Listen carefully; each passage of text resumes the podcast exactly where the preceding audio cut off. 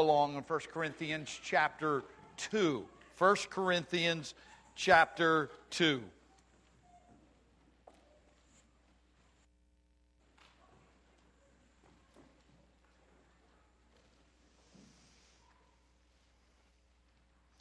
If you're new here, we are preaching through the book of 1 Corinthians. We, this is the fifth sermon. And we are looking at the whole concept of understanding God. I know what the Bible says in Psalm 19. It says, The heavens declare the glory of God, and the firmament is handiwork. Romans chapter 1 says that we can understand that He's supernatural, that He is really above us, and we can understand that He's powerful, again, by what we see around us. But the truth of the matter is, God is not fully revealed in simply the things that He does, the things we can see. He needs to reveal Himself by what theologians call special revelation. Now, you know what that is. You may say, I never heard of that before. This is special revelation. See, you might know something about me. You might have had somebody tell you something about me.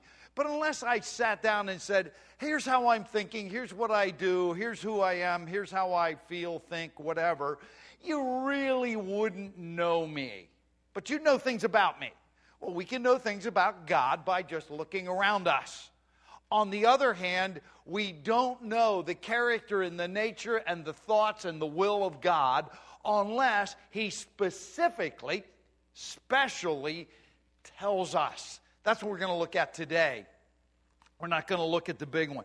I don't know if you know this, you probably do. Uh, a lot of you young people know a lot more about this than I do. But in this room right now are all kinds of sound waves. But you don't know it. You see, the airport down here has a frequency that they broadcast on.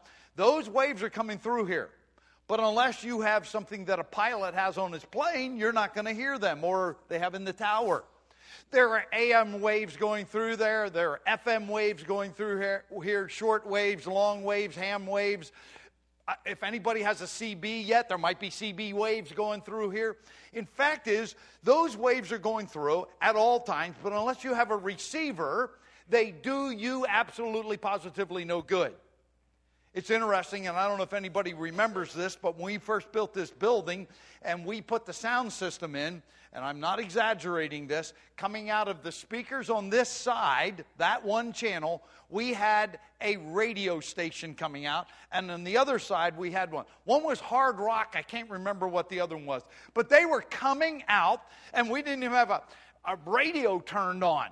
But it, the, somehow or the other was acting like an antenna and was actually broadcasting. It wasn't loud, but it was annoying, and I think we had to put shielded wires in or something to get rid of that.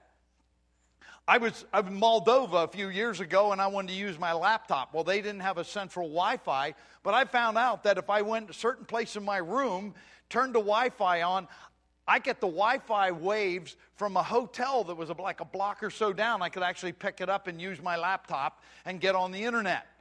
Why? Because the waves are coming. But they didn't do me any good unless I had a laptop that would actually pick them up. I re- some of you remember, the first service all remember this. Remember when, how many of you remember when car radios only were AM? How many remember when you could only get four stations? I remember those too. You, and they were all staticky. But here's the funny thing you could get the Harrisburg station, you could get the Lebanon station, and you can get WWVA Wheeling, West Virginia, which is, I don't know how far away. It's a ways away, but you could get it. And you could get WBZ Boston, Massachusetts. I don't know how it works. But the thing is, that was the only thing you could get at nighttime. I remember uh, the Wheeling, West Virginia one, they'd be, I'm like, this is really curious because they would announcing the mine closings and when the mines were opening up for the workers to come in. I mean, stuff like that. You go, who cares about that? Well, here's the poor purpose of this is if I didn't have a radio, that would have done nothing. But the point is, you're actually listening to me through waves because I'm not connected to anything. Somewhere back there, there's an antenna. It's broadcasting. But you know what? Unless they were putting up through here, it wouldn't do you any good. The point is, God is real, and he has expressed himself. But you know what? Naturally, the natural man cannot receive the things of the Spirit of God because they're spiritually appraised. And today we're going to look at that concept. Most of the time, when we talk about God's revelation, which simply means unveiling himself, making himself known to us, we turn to other passages of Scripture. We're going to do that today just by way of, of a, a sideline. But today we're going to look at four different points. Number one, and most of us already know this, we kind of touched on it before, is that we know God because of Jesus Christ, God in the flesh. That's the first point. The second thing we're going to look at is we don't understand God just by our natural facilities, our natural abilities. We don't understand God. And then we're going to look at inspiration and illumination. We will look at each one of those this morning, and we will end with what I believe is a very encouraging verse uh, at the very end of this chapter. So I'm going to plan to look at 16 verses in the next uh, 25 minutes or so. So if you would follow along, and we're going to begin in 1 Corinthians chapter 2, verse 1. It says there, and when I came to you, brethren, I did not come with superiority of speech or of wisdom, proclaiming to you the testimony of God.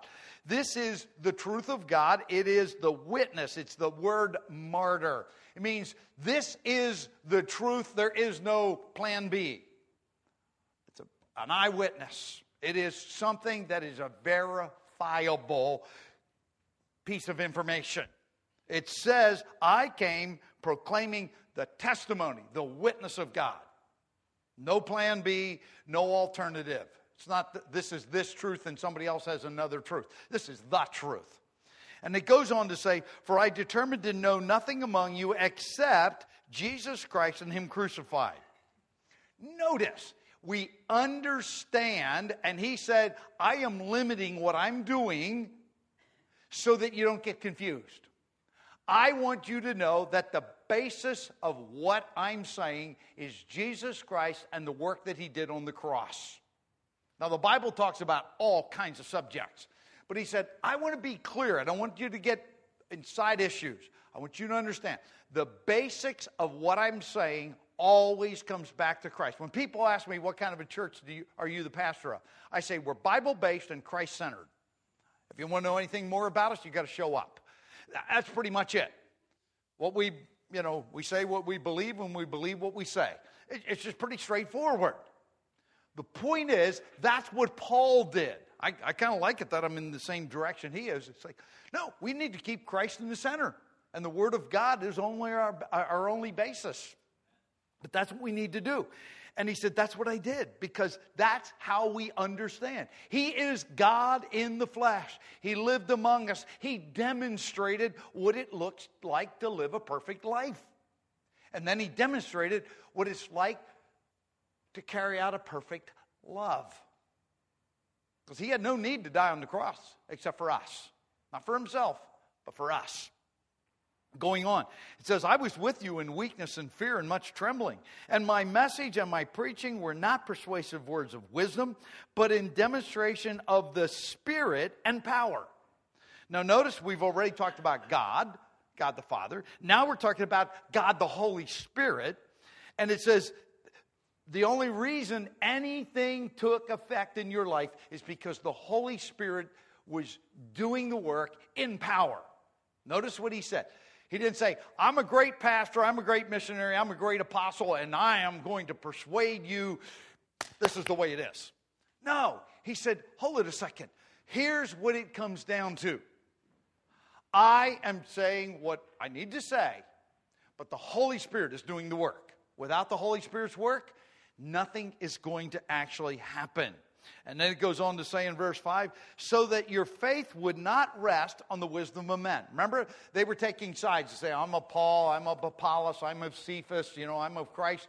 He says, No, no, no, don't want any of that stuff. I want you to understand that it's not, oh, I go to that church or I listen to that speaker because they're just a great speaker. No, it's the power of God in Christ in the, by the, wor- the Spirit's working. And then he, he says, but it rests on the power of God. It's not man's intellect. It's not some fancy thing we do. It's not new carpet. It's none of those things. It is simply that he presented Christ. That's the focus. That's the focus.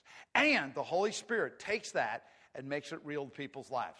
I'm going to tell you, the next part we're going to look at says to the, to the world, this makes no sense because God is not understood by the world's ways. We'll pick that up as we get to verse 6. It says, Yet we do speak wisdom among those who are mature.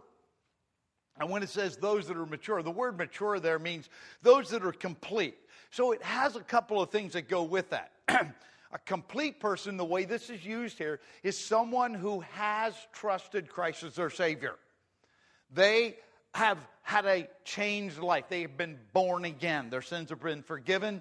They're no longer heading to hell. They're no longer doing their own thing, but they're heading to heaven and they have a new life because Christ has changed their life. So they are a mature person. They, they've come to completeness. And if you follow along and you go through not only this chapter, but the rest of it, you would find that a spiritual person is one who has taken those things and put them into practice in their life, and it's made a difference. That's a spiritual person. They're mature, they're complete. But it starts out by a spiritual birth and grows from there. And it says, we preach to the uh, wisdom to those who are mature, a wisdom, however, not of this age not of, we say, uh, in this day and age. Well, that's this word here, this time period. And he says, this is something, a wisdom that the rulers of this age who are passing away, they, they didn't know about it. It's not of this age. You cannot fully explain God and His will and His direction by just a test tube or observation. Because guess what? You can learn a lot of things about God. You can understand that He's a perfectionist. I mean, He does everything right. You can, and you can see He's all powerful. You can see those kinds of things. He's supernatural. But you cannot understand it all. This world tries to define God. And when they come up short, they just quit. There's a problem with that because God is not of this world. It's not man's thinking, it's supernatural. And you can do all the experimentations, you can have all the philosophies, you can have all the wisdom and all the teaching, you read all the books and write all the books. You do all of those things.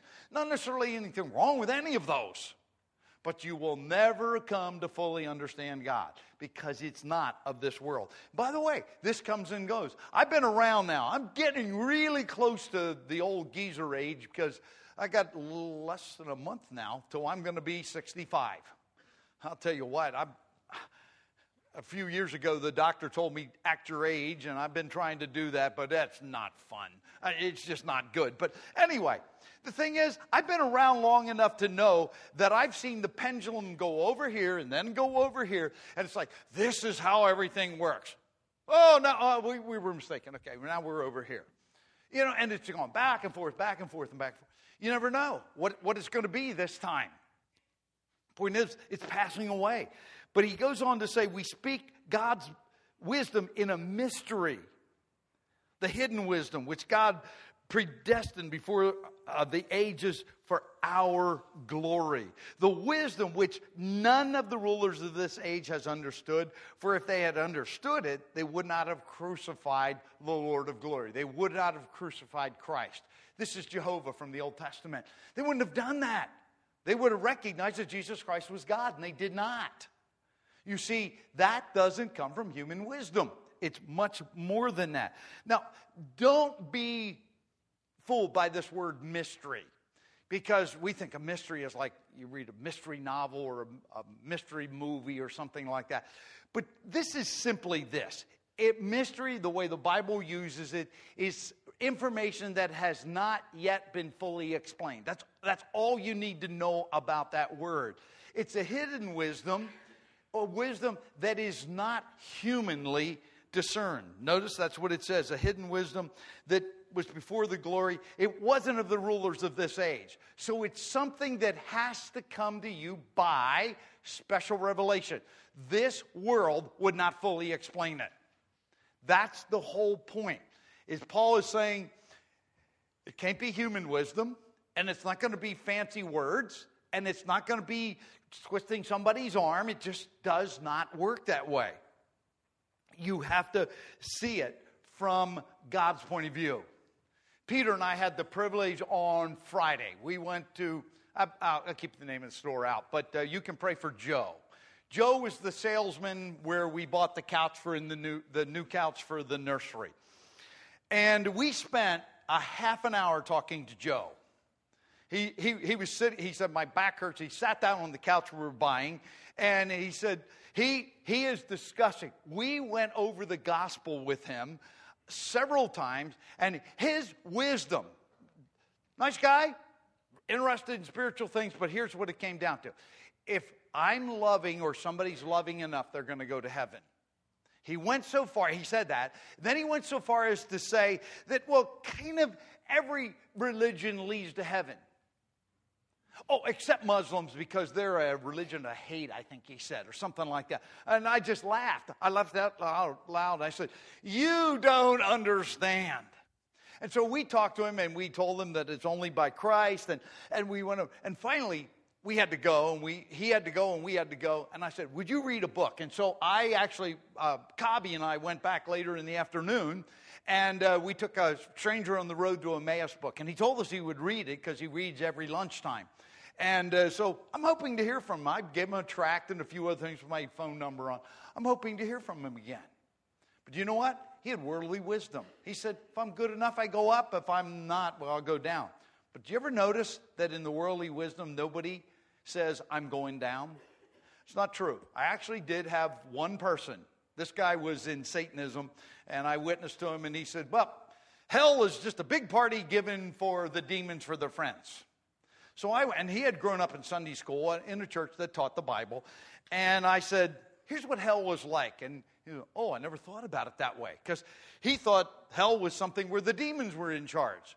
He actually was the only person I can remember of that said, yeah, I know I'm going to hell and I really am okay with that. Until I started explaining to him what hell was.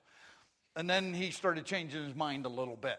But the point is, most of us, worldly wisdom says, I'm good enough. Now, my neighbor, the person sitting on the other end of the pew here, maybe them, but not me. I'm okay. That's worldly wisdom. It just doesn't work. But here's what we do need to know is that in this world, people on their own do not understand spiritual things. There's a number of reasons. I'm just going to use one of them today and that is this what's in front of you. It says, if, even if our gospel, the good news, is veiled or hidden, it is only hidden or veiled to those who are perishing, unbelievers. In whose case, the God of this world, who's that?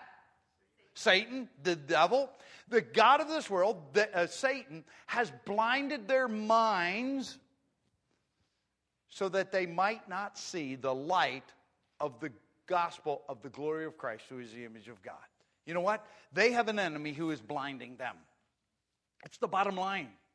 Our own nature does that, but they also have an enemy, Satan, who does exactly the same thing. But what do we need? We need to understand God by inspired scriptures. Now, listen, I hope that when you come to Garden Chapel and you hear a sermon or a Sunday school lesson or you sing some songs, you're inspired and you want to go out from here and serve the Lord. I hope that's true. That is not what we're talking about. That's inspiring. But the Bible is not simply inspiring, it's inspired. That's a different word. In fact is most of us know this verse. 2 Timothy chapter 3 verse 16 simply says all scripture is inspired by God and then it goes on to give us uh, what it's good for. But if you notice the last line there, it simply says God breathed or God spoken. The word inspired is a kind of made up word in Greek of two words. It's theos, God, and the word for spoken or the, to speak.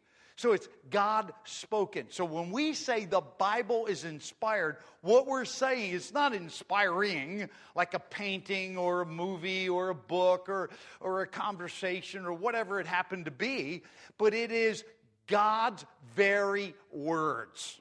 That's what inspired means. In fact, is a lot of people go, okay, I understand that, but you got to look at this verse. These two verses, actually. This verse gives a lot of people heartburn. You've heard this. I've heard it. Well, that's your interpretation. I'll be, they'll be asking about biblical question. I will show them in the Bible where it is, and I'll say this is what it means. And they go, well, that's your opinion. And that is to shut you down to say you don't know what you're talking about. Now, how many of you have had that happen to you? Yeah, lots of it. If you talk to people about the Bible, well, that's your opinion. That's your interpretation. Well, guess what? The only way you know what a word means, by the way, this word, getting it from Greek to English, is not easy. So that's what we're going to do. But remember, context is king. This, these two verses absolutely explain themselves because the version I use uses the word interpretation. And so that causes some confusion. But let's look at it. But know this, first of all, that no prophecy, by the way, a prophecy is something spoken directly from God. No thing directly given by God, uh, that's of Scripture, is a matter of one's own personal interpretation, or one's own interpretation. They say, see, that's your interpretation. But look what it says, and this is how you know what it actually means. For no prophecy was ever made by an act of human will. So we cannot be talking about something that is only human origin. But men moved by the Holy Spirit spoke from God. Guess what? That last three words, spoke from God, is the exact same concept as inspired. It is God spoken. But here's what it comes down to the Apostle Paul wrote 13 books of the New Testament. Uh, in the Old Testament, Solomon wrote books, David wrote books, and you can go, James and John and others wrote books. Are they their own personal interpretations? The answer is no. You see, the word interpretation that's used here simply means production. They didn't produce it. Did they write down those words? Did they use their own language? Did they use the, the verbiage that they were familiar with and their own personality and all those? Absolutely. You check it out. Paul's writings are different than John's or James's, or, or, and David's is very different than everybody else's. Solomon's is even different than his father's. The point is this this says these men were moved, carried along by the Holy Spirit. That word carried along, I mean moved, is, is translated carried along in Acts, where it says this the, a sailing ship was caught in a wind and the wind carried it along. Now, the, the boat was moving and they were trying to steer the thing, but you know what? The Holy Spirit, in this case the wind, overrode it. That's what this is talking about. And when we talk about that we need special revelation, the only way we can have that special revelation is that God is very precisely giving His ideas, His thoughts, His will, and His information that He wants us to know about Himself and everything else. He is giving it to the, word, the people that write it down. I like to say that we say the writers of Scripture, the penmen. They were the ones writing it down. But at the same time, they were each unique, but it landed up being spoken from God, inspired. That's what we're looking at. A lot of times we don't see that in this passage, but that's what it is. So let's look at what it says. It, says there, but just as it is written, things which the eye has not have, yeah, which the eye has not seen, and the ear has not heard, and have not entered into the heart of man, all that God has prepared for those who love Him. Notice, you're not going to get this special revelation simply because you look around or you keep your ears open. I'll tell you what, I, I'm not a romantic, but I'll tell you what, my wife and I still, if we look out the window in the evening and we go, Paul, or I'll go, Faye, look out the window. I still really like to see a sunset. Anybody with me there? Yeah, and you go, wow, these things just don't happen by themselves. You know, we, we do those things. And it says, you know, you hear a bird singing or you hear Deb playing the organ or whatever it happens to be, and you go, wow, that's beautiful. You know, and it's like there's, there's uh, order and, and all these things. Something's got to be greater than this. The point is, that never is going to fully explain God. It has to come by way of inspiration. Even the, the greatest minds in all the world cannot put this together. Verse 10 goes on to say, For to us, and I believe that's Paul and the apostles, the one that wrote, runs that wrote the New Testament, God revealed them through the Spirit. Notice we just saw that. For the Spirit searches all things, even the depths of God. So the Spirit can reveal them because He intimately knows the mind of God. Oh, by the way, the Holy Spirit is God. And He can reveal them to us. That special revelation. And so these things are no longer hidden. Verse 11 goes on to say, For who among men knows the thoughts of man except the Spirit of man, which is in him? Does it really irritate you when somebody goes, I know what you're thinking? My wife's not here, so I can say. Well, I know what you're thinking about this, or I know what you're going to say. Does that irritate you? I'll put my hand up. Yeah. Oh, kids are putting their hand up because your parents do know what you were thinking. No, I'm just, I'm kidding, I'm kidding, I'm kidding. No, because you go, hold it. Nobody knows what I'm thinking except me. There, you might have an idea, but we only know. He says, you know, the spirit of man only on that. But now look what it says. And no one knows the thoughts of God except the Spirit of God. You can't know that on your own, just like you can't know what somebody else is thinking. I've said this before, but I'm glad I don't know what you're thinking, and I'm glad you don't know what I think at times. But you know what? We want to know what God says. And it goes on to say, now we have received not the Spirit of the world, but the Spirit who is from God, so that we may know things freely given us by God. And the Apostle Paul goes on to say, which things we, him and the others, the apostles, we also speak, not in words taught by human wisdom. The Apostle Paul was as learned a man as you're going to get. He had the greatest teacher, greatest Jewish teacher of all times, Gamaliel. He had the highest credentials as a lawyer and a Pharisee and all those kinds of things. He was a politician. He was a part of the Sanhedrin. He had it all going for him. And he says, Nope, that's not where it comes from. I know the Old Testament, he probably could memorize most, had most of it memorized.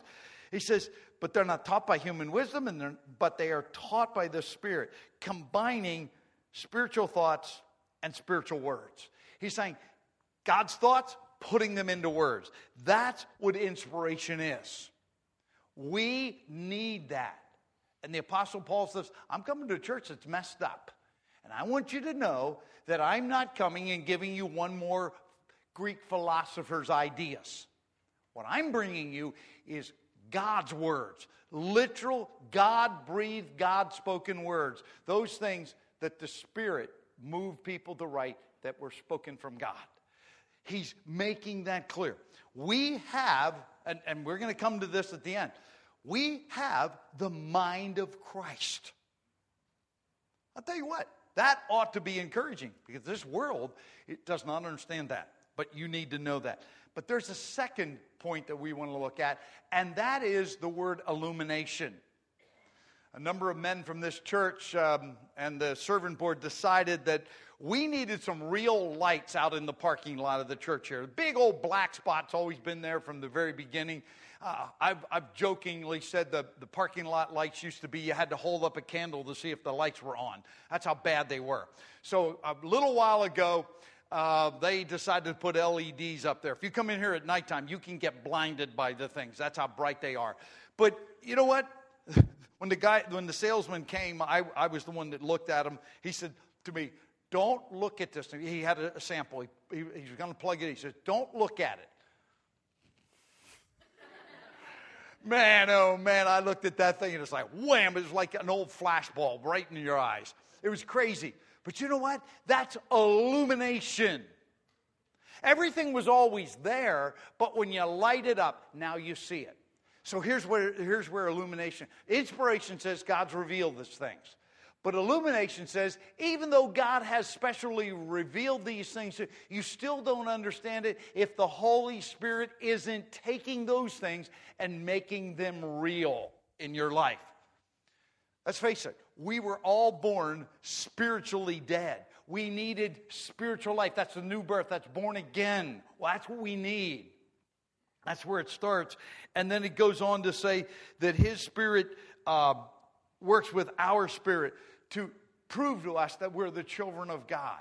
Without the Holy Spirit, we're in trouble. Let me, let me do this very quickly. Some people don't understand this, but I'm just going to emphasize three words out of 1, Corinthians, uh, 1 Thessalonians chapter 5, verse 23. Because it simply says here, God is going to entirely preserve us, complete, without blame at the, at the coming of the Lord Jesus Christ. But he says he's going to preserve three things spirit, soul, and body. I'm not getting into deep theology here, simply this. There are three parts to man. Very quickly. All of you, I'm looking out, I see your bodies.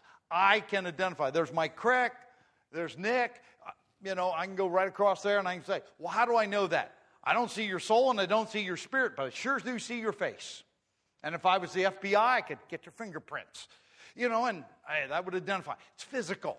It, help, it helps us, it makes it possible for us to relate to a physical world. So we all have a physical body. The soul is the part of you that we say is the real you. It's where your personality is. It's your intellect, it's your emotions, it's your will, it's your conscience, all of those things.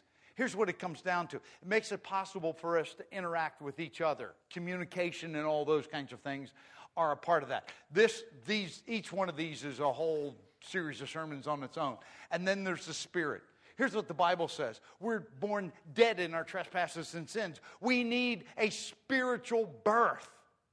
Because guess what? Death doesn't mean our spirit doesn't exist. Remember, you all know this because you've been, well, maybe not everybody does, but when you see the word death in the Bible, simply do this put the word separation or separated there.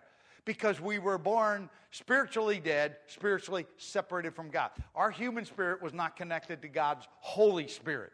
And so, when you have a spiritual birth, your human spirit is now united with God's Holy Spirit, and it makes our spirit makes it possible for us to relate to God. Again, I said these are a whole series of sermons in each one of these. But, oops, I'm ahead of myself now. But we need to understand that God is working in us and He wants to illuminate us. Look what it says in verse 14. But the natural man, that's by the way the soul man, if you want to know where soul man comes from, right there it is. It, that's talking about the natural. Just plain a regular person without the Holy Spirit changing them. The natural man does not accept the things of the Spirit of God. They're foolishness to him. He cannot understand. Why? Because they're spiritually appraised. That word appraised simply means judged or decided upon. To go back and judge, to check it out, if you will. He says, But he who is spiritual, the person who's been made alive spiritually, their human spirit is now in connection with God's Holy Spirit, that person can appraise all things, yet he himself is appraised by no one. I'm going to tell you, if you try to live the spiritual life on the opinions and thoughts of those around you, you're in trouble. You know what? Our inspiration our revelation is here. Not what my neighbor thinks, not what my wife thinks, not what you think. It, it, just doesn't come out. Does it matter that others have an opinion and can we learn from them? Of course, of course. But you know what? They're not the one that control our lives. It's the illumination when the Holy Spirit takes the truth of the Word of God that's inspired and makes it real in my life. That's the bottom line. I can tell you, I'm, I'm, not, I'm not any different than anybody else. But I have studied a passage of Scripture. I have looked at it. I've looked up all the words. I've, I've parsed out the verbs in Greek. I've done all that. And then I got comment. I still didn't understand. I got comments, read what other people said. And when I was done, I was more confused than ever. And you know what? I can honestly tell you Doesn't make me smarter than anybody else, but I can honestly tell me tell you that sometimes it's late Saturday night or early Sunday morning when I go over my sermon while I'm eating my banana and drinking my coffee. All of a sudden it's like, oh, it makes sense. Not because I'm smart. I'll guarantee you I'm not. I think I'm diligent and a few other things, but I'm not really smart. But the Holy Spirit takes that and says, Paul, this is what I'm telling you. Oh, I, I, I mean, literally, I think my wife could hear me upstairs a few times on a Sunday morning. She's like, now I get it. Here I am. I, I, I knew what it said, but all of a sudden it makes sense. That's illumination. It's illumination. I may not be perfect on it, but I sure understand it better than I did a few minutes ago. That's illumination. And I'm not dependent on what somebody else thinks because I have um, the ability, because the Holy Spirit's living in me, working with my spirit, to be able to um, understand what it says. I already started quoting, and uh, I didn't give you the reference, but in Romans chapter 8, verse 16, it says this The Spirit, that's referring to the Holy Spirit, Himself testifies with our spirit. So there's the Holy Spirit and our spirit that we are the children of God. Now, that's not talking about doing a sermon or something like that or studying the Bible, but it's simply saying that the Holy Spirit is the one that works with our human spirit. That's our spiritual connection. Now, the last part, and I had already skipped there, but now we're going to go there. This last verse. I hope this leaves you today with a real, real encouragement. It says in 1 Corinthians chapter 2 verse 16 it says, "For who has known the mind of the Lord?" that he will instruct him. Now, two of my children are sitting here, so, well, let's just say the next two illustrations that are real quick will encourage them probably never to come back again. No, no, it's not that bad. Amy, you're first. Okay. I remember Amy uh, had the idea that she knew more than mom and dad. Now, you understand, who has known the mind of the Lord that we instruct him? A lot of times we, we to tell God what to do. Well, kids, I had somebody earlier in the early service, I, I said, Do you need a neck brace? Because they were going like this. Yeah, I understand that because they have a 14 year old daughter. Uh, and they knew exactly. But I remember Amy thought she knew more than we did. And I remember I was this close to her nose. I was not yelling and screaming or out of control. I was just that close. Remember this, Amy? Yep. and I just said, Amy, you do not have to agree with us. You don't have to understand it. You just need to do it. And when you have a 13 year old daughter, you'll begin to understand what I'm talking about. And that, that had a good ending. And then a little while later, another child of ours was learning to drive. Now, don't take this, and I am not placing myself in the position of God, but I told him to turn, and he decided he didn't want to. and I said, Pull over. And I said, if you ever want to drive a car again, and this may not be exact quote, but if you ever want to drive a car again, if I tell you to slam on the brakes in the middle of the lane, you better slam on the brakes because guess what? You know nothing. I'm the expert. You know nothing. I am God with a small g. Whatever I tell you, you better do. You know what? Now, that's funny, and you can understand that. I did the same thing to my parents, so Kids, I'm not picking on you. It's just kids do these things.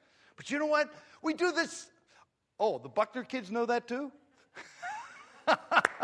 she was back there laughing, so it's probably true. Okay? Okay. So we all understand this. But you know what? We try to tell God what to do, and God says, Oh no, I didn't ask your opinion. I've told you what is true. If I want your opinion, I'll ask you, but I guarantee you he hasn't asked my opinion. And I'm going to tell you, he didn't ask your opinion, unless you're somebody that I don't know about. But you know what? Here's the cool thing, and this is what I want you to leave with. But we have the mind of Christ. We have the inspired Word of God and we have the illumination of the Holy Spirit. We can know what God is thinking. And if you know what God is thinking, you know what? You know where to take the next step and you know how to bring that next word out of your mouth, and you know which, what direction your mind should be going. You see, He hasn't left here, us here a bunch of orphans. He hasn't left us without instruction and direction and encouragement and all those other things. He has given us everything we need to take the next step, to make the next move, to make the next decision.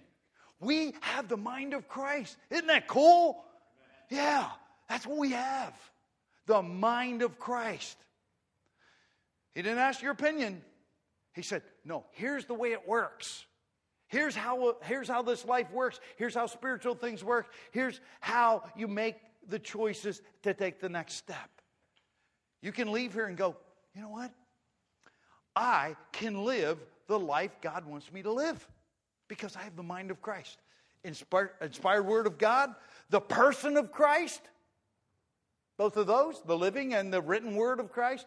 And I also have the Holy Spirit who takes those things and makes them real in my life. Wow. To me, I don't know about you, but that is an encouragement to me. I hope it's an encouragement to you as you leave here. Let the Holy Spirit speak from the Word of God. I pray that every time I counsel with somebody. Lord, help us to understand your principles and put them into practice and help us to follow the leading. I could use the word illumination of the Holy Spirit. Let's all stand together as we close.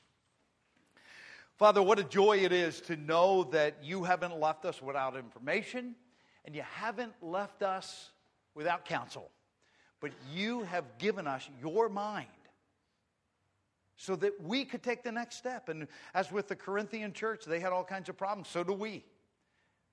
But Lord, you have already made it known to us. We didn't get it on our own, but you've made it known to us that you want to be there to guide us, to direct us in every possible way. Thank you for equipping us with these things. Thank you for providing them so that we can indeed live for you and live a life that's worth living.